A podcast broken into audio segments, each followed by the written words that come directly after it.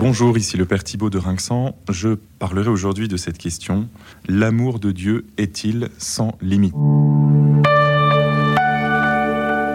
La mesure de l'amour, c'est d'aimer sans mesure. Il ne convient à l'amour que d'excéder toute limite et toute mesure. Sinon, c'est pas l'amour, sinon c'est autre chose. C'est du calcul, c'est un intérêt réciproque, c'est un donnant-donnant.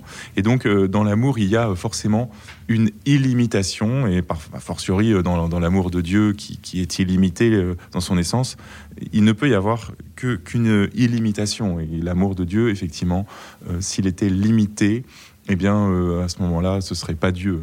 Il y aurait quelque chose de plus à attendre ailleurs.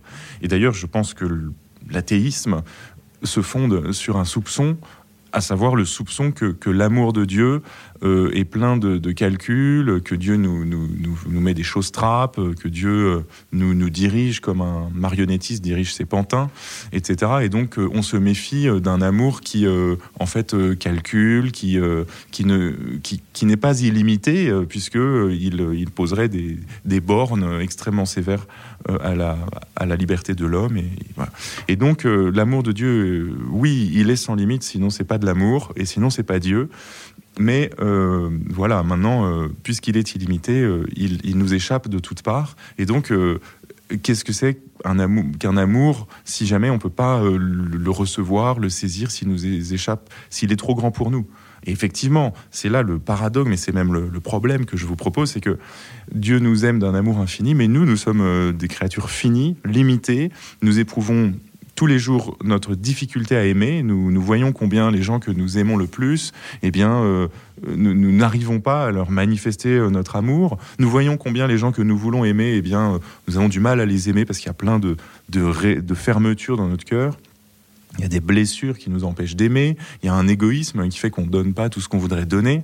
Et donc, nous voyons tous les jours notre difficulté à aimer et combien est limitée notre capacité à aimer et à nous faire aimer. Combien nous avons du mal aussi à accueillir l'amour des autres, même quand il est gratuit, même quand il est de bon cœur. Regardez comme c'est parfois difficile d'accepter un cadeau.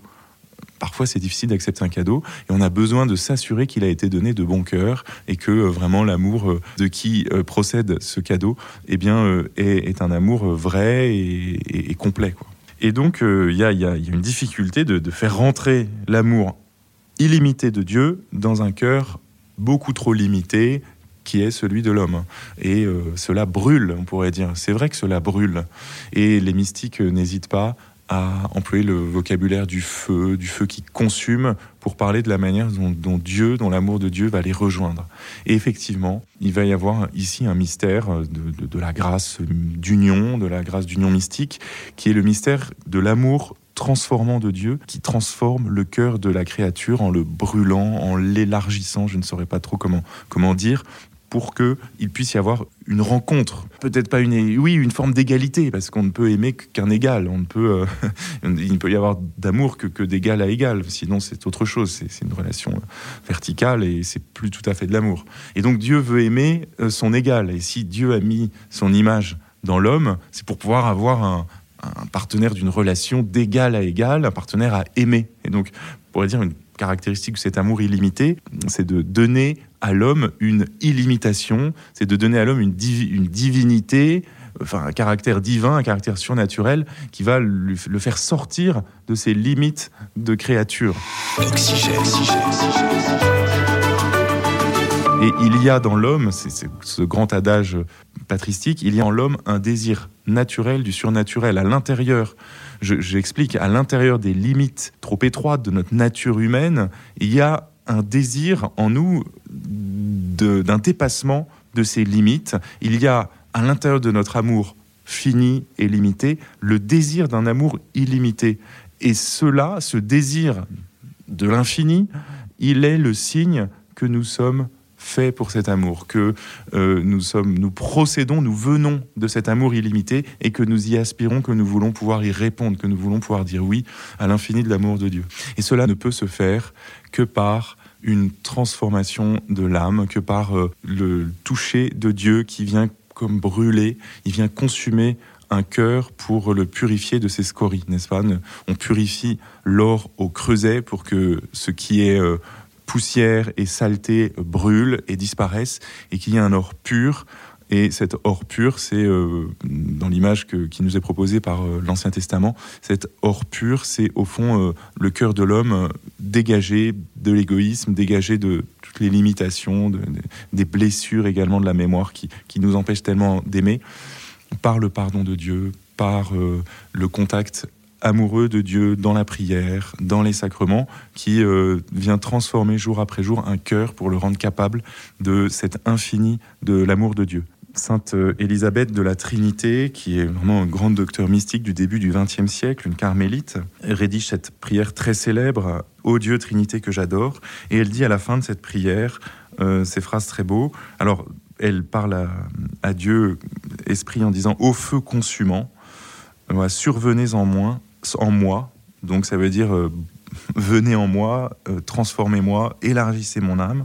Et puis elle finit en disant « Ô m'étroit mon tout, ma béatitude, solitude infinie, immensité où je me perds, je me livre à vous comme une proie. » Elle prend le risque fou de se perdre dans l'infini de l'amour de Dieu, dans l'illimité du Dieu Trinité. Elle prend un risque infini de s'abandonner à cet amour qui la dépasse de toutes parts. Et au fond, c'est cela la réponse de la créature au Créateur, c'est cet abandon confiant, c'est ce laisser faire que nous donnons à Dieu et qui va précisément, au moment même où nous renonçons à avoir le contrôle de notre relation avec Dieu, c'est à ce moment-là que lui va pouvoir nous faire grandir, nous élargir suffisamment notre cœur pour pouvoir entrer dans cet amour illimité et dans cette réciprocité qui est nécessaire à l'amour. Et le paradoxe, et le grand paradoxe qui rend possible cette transformation et cette élévation de l'homme, c'est quoi ? Eh bien, c'est que Dieu, tout-puissant, infini, que nul ne peut contenir, descend dans la chair, c'est-à-dire s'incarne, c'est-à-dire se fait l'un de nous, c'est-à-dire prend un visage humain, des paroles humaines, pour que cet amour illimité et infini nous soit accessible, nous soit visible, qu'on puisse le toucher, l'entendre, le goûter, comme le dit saint Jean, ce que nos yeux ont vu, ce que nos mains ont touché, etc. Nous vous l'annonçons, c'est le Verbe de Dieu. Et nous avons en Jésus-Christ la promesse que cette illimité de l'amour de Dieu n'est pas une malédiction ou la promesse d'un rendez-vous toujours manqué avec celui qui dépasse beaucoup trop notre cœur, mais c'est la promesse au contraire que Dieu fera tout pour nous grandir et nous rendre capables de l'aimer en retour.